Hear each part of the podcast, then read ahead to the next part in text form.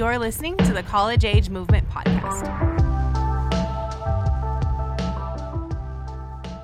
Hey guys, what's going on? Hope that you are doing well. Hey, on October 26th and 27th, we had an event here at the church called Movement Experience. And at that uh, event, we did two workshops, one on each night. And uh, we wanted to just put the audio out there from those workshops. On Tuesday night, uh, we had Nate Petzel, our lead pastor here at Faith Chapel, uh, teach a short workshop on Christianity and culture. So this event was largely attended by junior highers and high schoolers. So some of the things that are talked about uh, have a lot to do with students in that, but we thought it would be really relevant uh, information for you as well. So we hope you enjoy Here's Christianity and Culture by Nate Petzel. Here's what we're going to do. I was asked to speak on a specific topic. Mikey wrote me and said, Hey, would you talk a little bit about our culture. Okay, so what is culture? It's the environment we live in. It's it's not it's not just a country, but it's a way of thinking, a way of doing life, culture, and also being a follower of Jesus. And how that can sometimes be awkward and confusing, and we don't know exactly what to do with our lives, and how do we act, and what are we supposed to think, and why do I seem different than other people? Oh, that's a great question. And you know what? It's been a really long time since I was in junior high or high school like a really long time. But you know what? That's a problem that we faced when we were your age. You guys have a little bit more of a challenge, I think. Like, okay, so you're here in the room. Does anybody ever feel this? Like, I'm here in the room. When I come in this room, I feel really comfortable about the whole Jesus thing.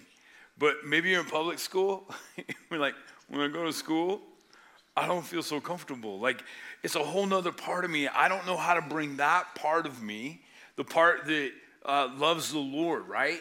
I don't know how to bring that into this world. The two seem different. Does anybody relate to that? Yeah? Okay. Two of you? Excellent. Well, those two, I'm going to speak to you. All right. So, um, uh, what I want to do is I want to read a passage of scripture written by a guy named Peter. He writes this about 62 AD. So, it's a really early book in the New Testament. And he writes it because guess what? It's not a problem that your generation faces and my generation face. It's a problem that the earliest followers of Jesus faced because they had their own cultural challenges. So before we read this, though, I got to tell you a little bit about what's happening in their world. I only have one picture. I'm going to show you this picture. I think. Is everything working good? Did Kelsey fix it to her magic? Yes. Okay. This is a picture of anybody know who this is? Is a person. Yes, brilliant. Not Alexander the Great. You're kind of kind of close. This is the Emperor Nero. Okay. Here's what you got to know about Nero. Every single picture and statue we have of him, he has the nastiest neck beard you have ever seen. So apparently, it never grew in the right spots. It's just down here. Every artist gives him this really weird, awkward neck beard. So Nero was um, not mentally stable. Bad news. And he was also the emperor of the entire Empire of Rome. So, this is the most powerful man in the world in 62 AD when this book is written. He is in charge. And he has this thing. He worships the ancient Roman gods, okay? And he has this thing where he is the first Roman emperor who despises the followers of Jesus. He cannot stand them. In fact, I'm going to just tell you a few of the horrific things he does. Um, he has uh, this thing that he's going to blame Christians for anything bad that happens in the empire. He himself built down the, burnt down the city of Rome. And guess what he decided? He decided, um, I'm going to blame it on the Christians. So then the culture started turning against the Christians. Uh, Nero, one of the sickest things he did was he took Christians who would not bow down and say that Caesar was Lord, and he said, okay, here's what you're going to do. You're going to go face the wild beasts. So he turned loose uh, hungry tigers, hungry lions on these Christians. Probably the most bizarre thing he ever did is he got a kick out of this. He had he loved these nighttime parties, and I mean they were like they're parties, like way too much alcohol. Everybody's just out of control. And he thought it would be hilarious for his party guests if he took Christians, he lifted them into the air, put them in a vat of oil, and lit them on fire in order to bring light to his nighttime party. Okay? So can you imagine you're trying to have, there's a party and there's Christians who are burning and screaming. And Nero thinks like this is kicks and giggles. Okay, so this is this is a tough culture to live in, right? This is a culture where if you say, hey, I'm a follower of Jesus, It could mean the end of your life. It could mean torture. It could mean all kind of difficult things. So Peter, one of Jesus' disciples, writes a book called First Peter. He also writes another book called Second Peter, and he wants the people in uh, the cities, right? This is this is just north of Rome. He wants them to know, like, there's a way where you can bring your life, where you're a follower of Jesus, and your culture, and there's a way of thinking about it where you can bring the two together. Okay? So we're going to read this text. I want to talk a little bit about it. I've got a few things to say, and then I'm looking forward to your questions, okay? The questions at the end. So let's read together First Peter. If you brought your Bible, great. If not, I'll read it for you. First Peter chapter 2 is towards the very end of the New Testament. Oh, yeah. My friend Sam's going for it. You passed it. You already passed it. Go back. Yes. Okay, First Peter chapter 2, verse 9. But you, so speaking to the followers of Jesus, who are living in a crazy place called the Roman Empire. But you are a chosen people, a royal priesthood, a holy nation, God's, listen to this, God's special possession. That you may declare the praises of him who called you out of darkness into his wonderful life. Once you were not a people but now you are the people of God. Once you had not received mercy, but now you have received mercy.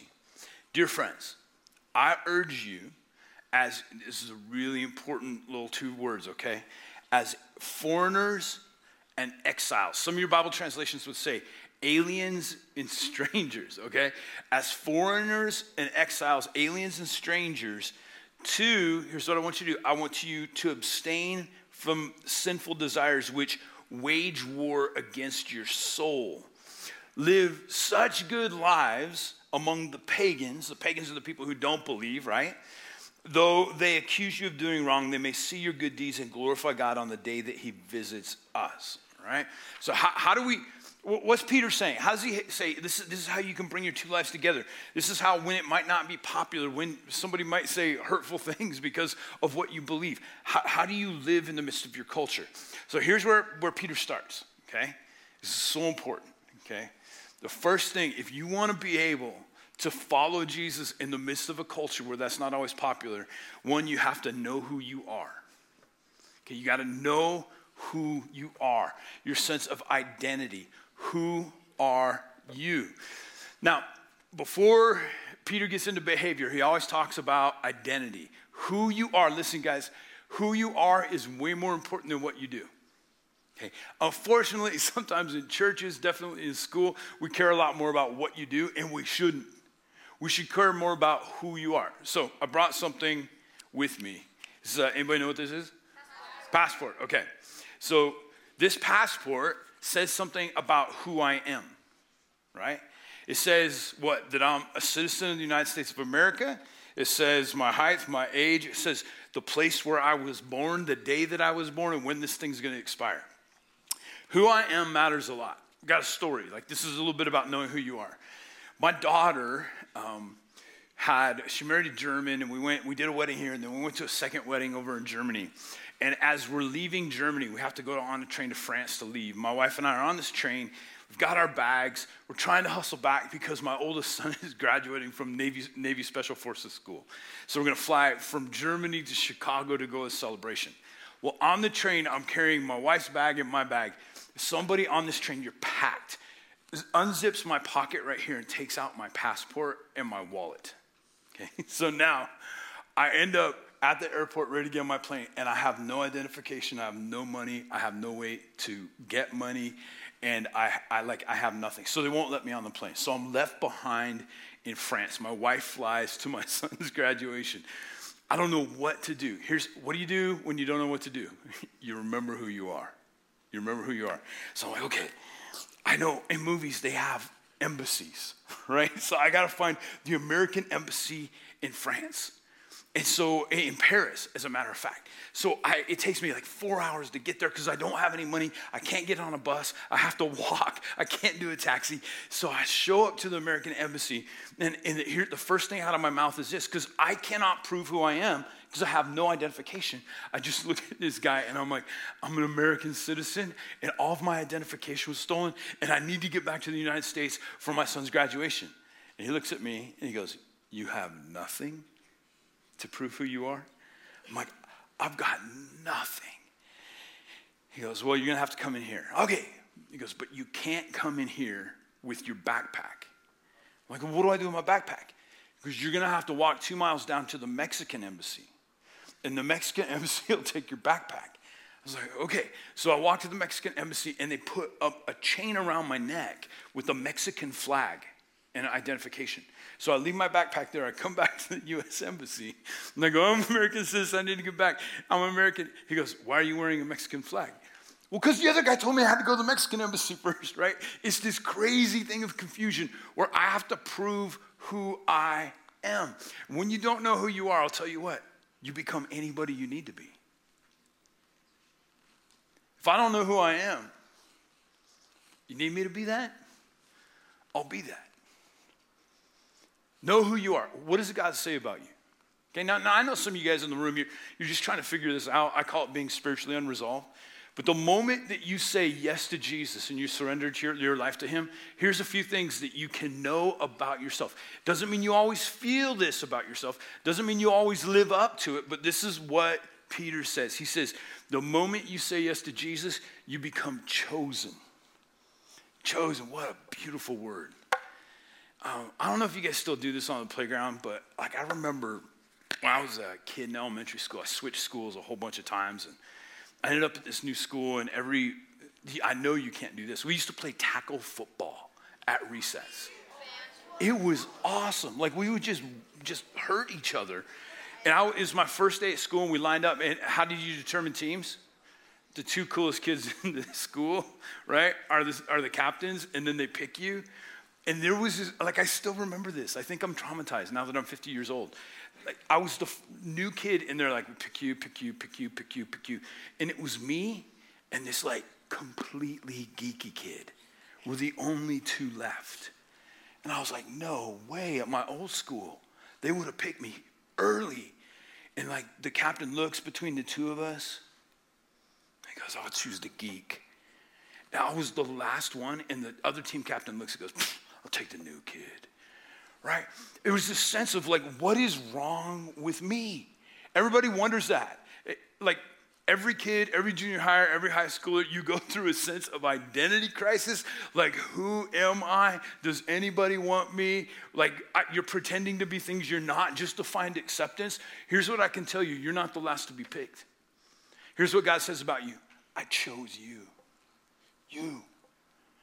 I drafted you on my team. When I looked at everybody out there, I said, I want her. I want him. You are chosen by God. That's where your identity begins. Secondly, he says that you are his special possession. Special possession. Like, we don't think of ourselves that way, right? Do you ever like, I'm really special?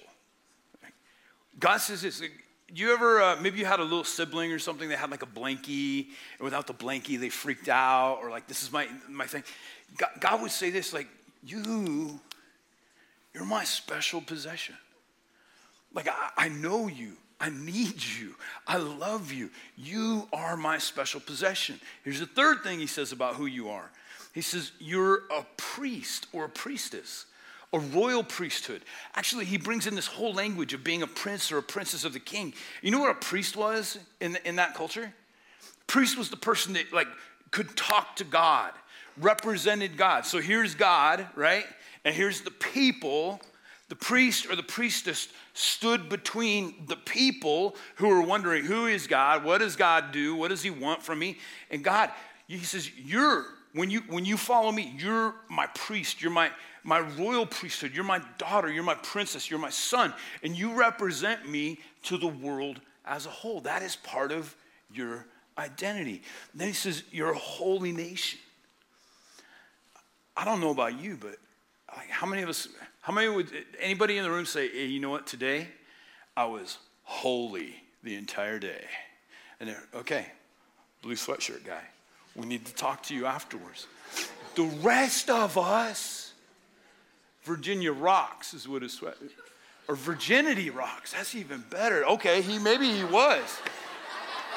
That's serious. I thought it was Virginia, and this is no virginity rocks. Right on. So that's holiness, right? That's part of it right there.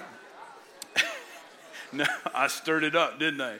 So, so this whole idea of holy, this is what God says. When I look at you, I do not look at what you did last week. I do not look at your failures. Part of your identity is when you are when you're following Jesus, you're in Jesus. The Bible says this over and over again. Let me illustrate this way. This is my passport, right? When what does God see? If this is all me, He's going to see like everything I've ever done wrong, all my failures. We, when, when you say yes to Jesus, you are now included in His life and death and resurrection, and you're in Him. And so when God looks down, He just sees, oh, I don't even see your sin. I just see that Jesus paid for it all. I see that you're forgiven. You're a holy nation. You're a people belonging to God. That's the next part of your identity. You belong to Him. And then He says, at one time you had no mercy. You were on your own. Now you've been gifted mercy from God. That, ladies and gentlemen, is your identity. And when culture tells you you're something else, what does culture tell you? Man, from your earliest science class, you learned that you're just like part of some huge cosmic case of indigestion that happened one time. And like the universe farted and then human life crawled out of the sea, right? Man, no, no, no. You are designed and created by God. Okay, so you got to know who you are, who you are. Say, most important thing, living in your culture, following Jesus, know who you are. You can't forget it. Here's the second thing. It's, uh, he tells you how to live. Okay, so live as foreigners, live as strangers, live as exiles. Now, what does that mean? Does anybody feel like a little bit of a stranger? Like, oh, man, yeah, I just I feel a little awkward. Here's what Paul, Peter says. He says, if you want to live in culture, you're going to have to live as if you're an exile. What's an exile? An exile is somebody who used to live somewhere else, but now has to live in a totally foreign place. So when you live as an exile, as a stranger, as an alien, you realize this I am only visiting here. I am only visiting here. This is not my permanent home. I've had some interesting experiences where I've used this thing to travel to different parts of the world. Um, first time I was in East Africa, nobody warned me. You know what men in East Africa do? They hold hands if they like you. I'm like in the back of this truck. We're driving through the jungle, and this guy reaches over and grabs my hand like, like this, like interlocking digits hand. And I was like, oh, hey, dude. And the guy next to me on the other side grabs my other hand, and we're just like going down the road, and I'm like, oh, sweaty palms, this is so weird. You know, in East Africa, if you're married, you never show affection to your spouse. But if you like a guy, you just hold his hand. And so, like, all the whole time in Africa, I'm just walking through Africa, like holding guys' hands. It's so odd. I'm in Eastern Europe one time. I'm speaking at a church, and they take it seriously. In Peter's letter, the one we just read, another place that says, greet one another with a holy kiss. During church, they turn around and kiss each other. Not on the cheek, on the lips. And you're just like, oh, like guy after dude after dude kissing me on the lips is part of their culture.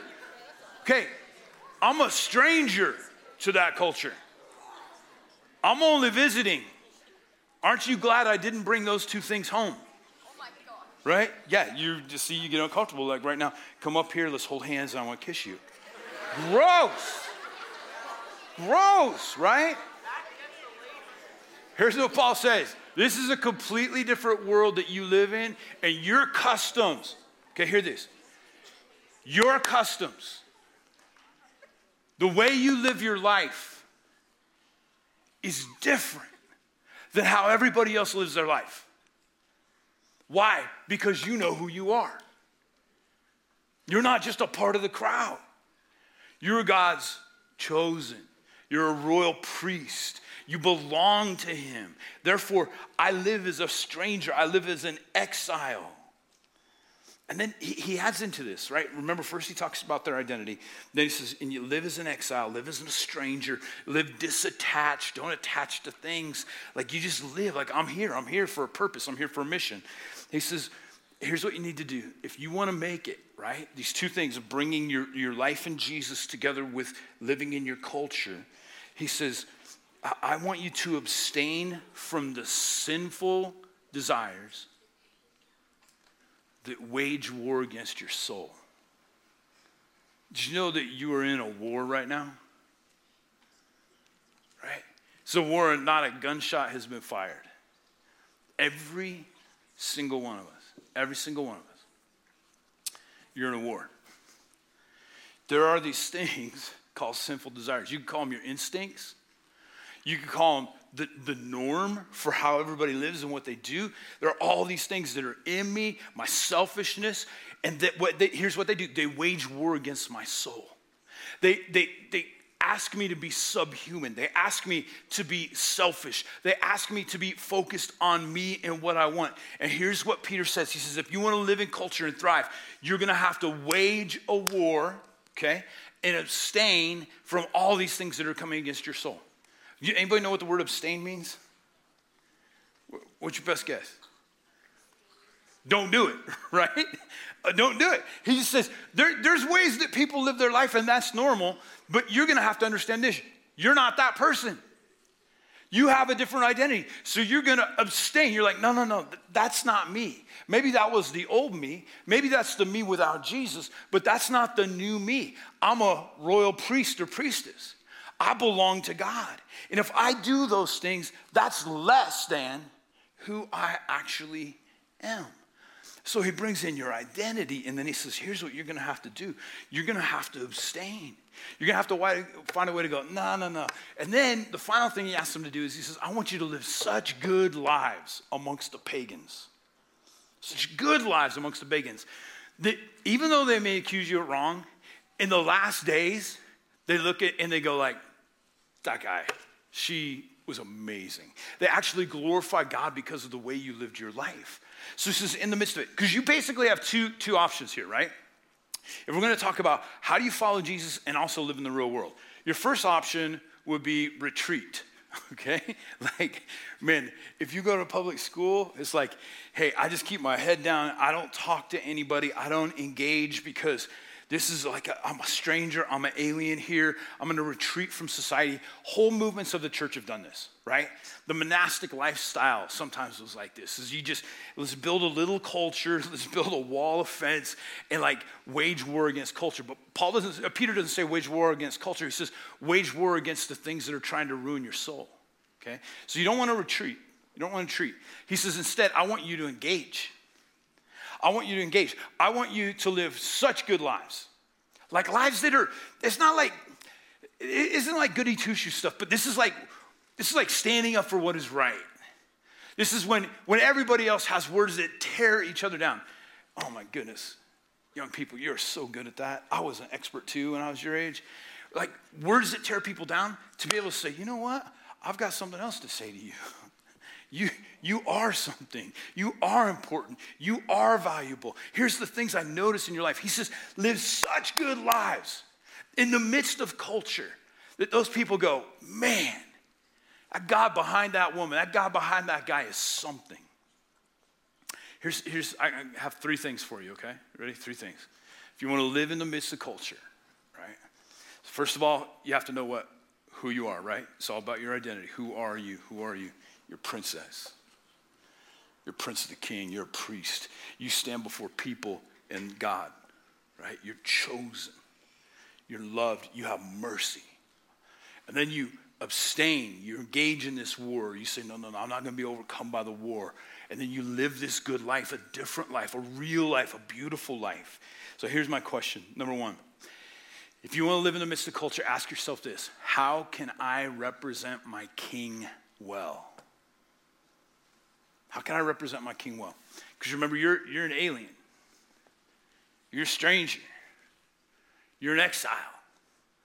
You are, now this is going to sound spooky, it sounds like a sci fi movie. You are a visitor to planet Earth. But you're here for a purpose. here for a purpose. So you, you ask yourself this okay, in this moment where I'm angry, okay, in this moment where I'm tempted, wait, I remember who I am. I may not always feel chosen, but I remember that God says, I chose you. So how can I represent my king well? Instead of giving, getting even, well, my king says, King Jesus says, to forgive. How can I represent my king well? If, if, if, you go to school, if you go into your friendships, and you just think about that, like, how do I represent the king well? How, how do I live that life where people go, that was beautiful? That's a really way, interesting way of seeing, of thinking, of doing. Here's my second question Ask yourself, why don't I fit in? And I, I want to say something else. If you do fit in and you're a follower of Jesus, I think you need to think about that. Anybody in the room not know what it's like to not fit in, to feel a little left out? If you're a follower of Jesus, you'll always feel a little bit awkward you always feel like I don't, I just don't quite fit in at that party, at that event, in that discussion. Like, I just have a different perspective. I have different values than they have. Listen, why don't you fit in? I think it's actually a really good thing if you don't fit in. Because if, if you don't fit in, that means you have a different king. And you're a citizen of a different land. You're not a citizen of this world or of this culture. So it's okay not to fit in. It's okay to say, I, I just have a different view on that. Here's my third and final thing ask yourself this if you're in exile, okay, which Peter says you are, ask yourself, how can I make this place better? Okay, rather than fighting against culture, ask yourself, how can I make this place better? There's this uh, beautiful, beautiful, painful moment in the book of Jeremiah. Jeremiah is written to the Jewish people who have been taken out of Israel and now they're in a place called Babylon. And they miss their culture. Their temple's been destroyed. They feel so alone. Their nation's been devastated. They just have nothing left. And so they're exiles in Babylon. And here's what God tells them to do in the book of Jeremiah He says, I want you not to like mourn the loss of what was. As an exile in a place that you're not comfortable, I want you to plant gardens. I want you to celebrate. I want you to make the nation of Babylon a better place. I want you to, like, instead of just waiting, sitting around waiting for heaven, why don't we make it better? Ask yourself, what can I do to make this world better?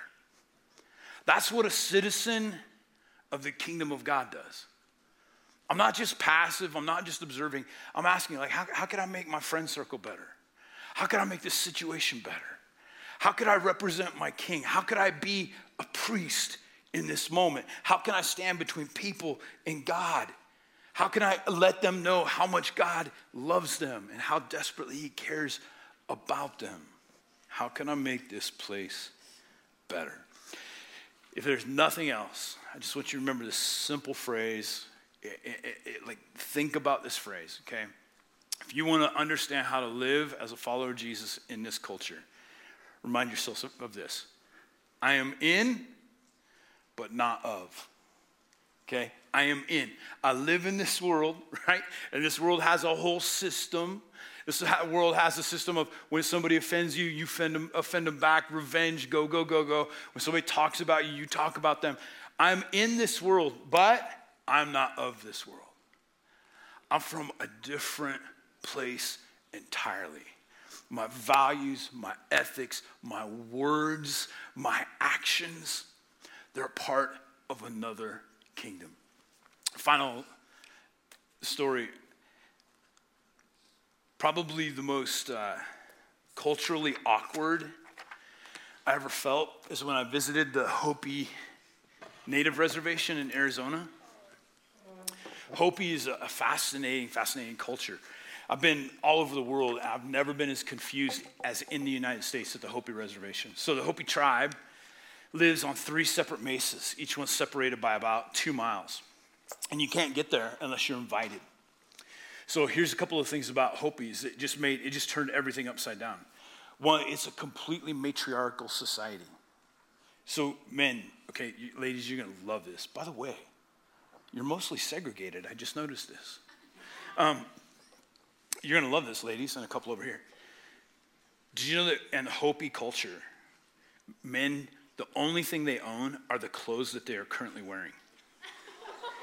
Even the clothes in their closet belong to their wives. Okay? Men in Hopi culture are not allowed to own property. You can't buy a house, and you cannot have a bank account. So, your money, if you have a job working for the tribe, your mother, all of your money goes to your mother or to your wife if you're married. Okay? It's a totally different culture. So we show up to Hopi, and in order to like engage, what do I have to do?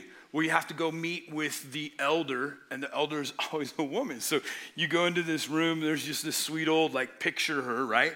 Sweet old native lady. She's drinking her tea, and you walk in, she doesn't say a word to you, like, for the first 45 minutes. And you're just, okay, okay. And she looks up and she says, I need someone to trim all of my fruit trees. And you go, Yes, ma'am and you walk outside, and I work for the next six hours to trim her fruit trees. The next lady I visit says she's the librarian for the tribe. She runs the bookmobile.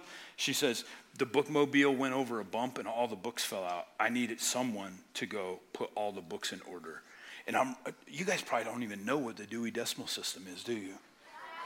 But okay, some of you do. Yeah, yeah, like where every book has letters and numbers, and I'm like trying to put hundreds of books back in there. So you serve these people. Um, you know how you know how Hopi people get married? The woman asks the man, and the man doesn't have any choice. you just have to marry him, right? That's just the way it is. Do you know? Okay, guys, you're gonna love this. Do you know that a, a Hopi man has no responsibilities whatsoever in raising children? You are not, if you're a Hopi man, you married a woman from another clan, and so the man has no responsibilities. He cannot train or teach his children. It's not allowed according to law. So the woman's father and brothers train their children. Like, this is a place where everything I'm doing is wrong. I'm discombobulated. And I, I felt like a foreigner, and I felt like a stranger, and I felt like an exile. But I made amazing friends. It's a culture that has never said yes to Jesus.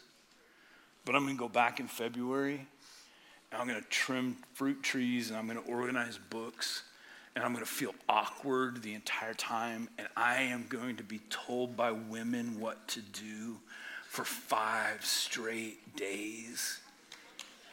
You know what? I can do that because I know my identity. I'm chosen. I'm God's special possession. I'm a royal priest. I'm part of a holy nation. I belong to God and I have mercy. See, when you know that, you can do anything. I can go anywhere because this world is not my own. I am in, but I'm not of. I am in, but not, I'm not of. Why don't you take a moment? Would you guys pray with me? I'm going to ask Kelsey to come up if you guys send in any questions. But let's pray first, okay? Lord, uh, thanks for this amazing group of young people. I just, I love seeing them here. And Lord, thanks for the chance to talk about what it means to follow Jesus and live in the world today. Lord, we feel a little awkward and that's probably exactly how we should feel. Because this world isn't our home. We come from a different place and we're going a different place. Lord, we don't want to be passive while we live here. We're not trying to retreat. Instead, we, we want to wage this war against our soul. We, we just say no to things that go against our identity. That's not who I am. We want to live these good lives is good lives that shock people. Lord, most of all, before anything else, I just pray for every student in the room that we would understand who we are. We get so lost up, we have identity crisis, all of these things happen. We understand that we are chosen, that we are God's princes and princesses. We understand that we are a special possession. Some of us, we're dealing with feelings of worthlessness right now. We don't feel like we measure up. We don't feel like we can be loved. We may not always have a family that's supportive. God, this is what we find. We find our security and our identity in you, and that allows us to live brave and courageous lives. In Jesus' name we pray this. Amen. Thank you for listening to the College Age Movement podcast. College Age Movement's in person gatherings meet Tuesday nights at 7, and we would love to have you there. If you are unable to join us in person, you can engage online at faithchapel.cc or follow us on our socials at College Age MVMT.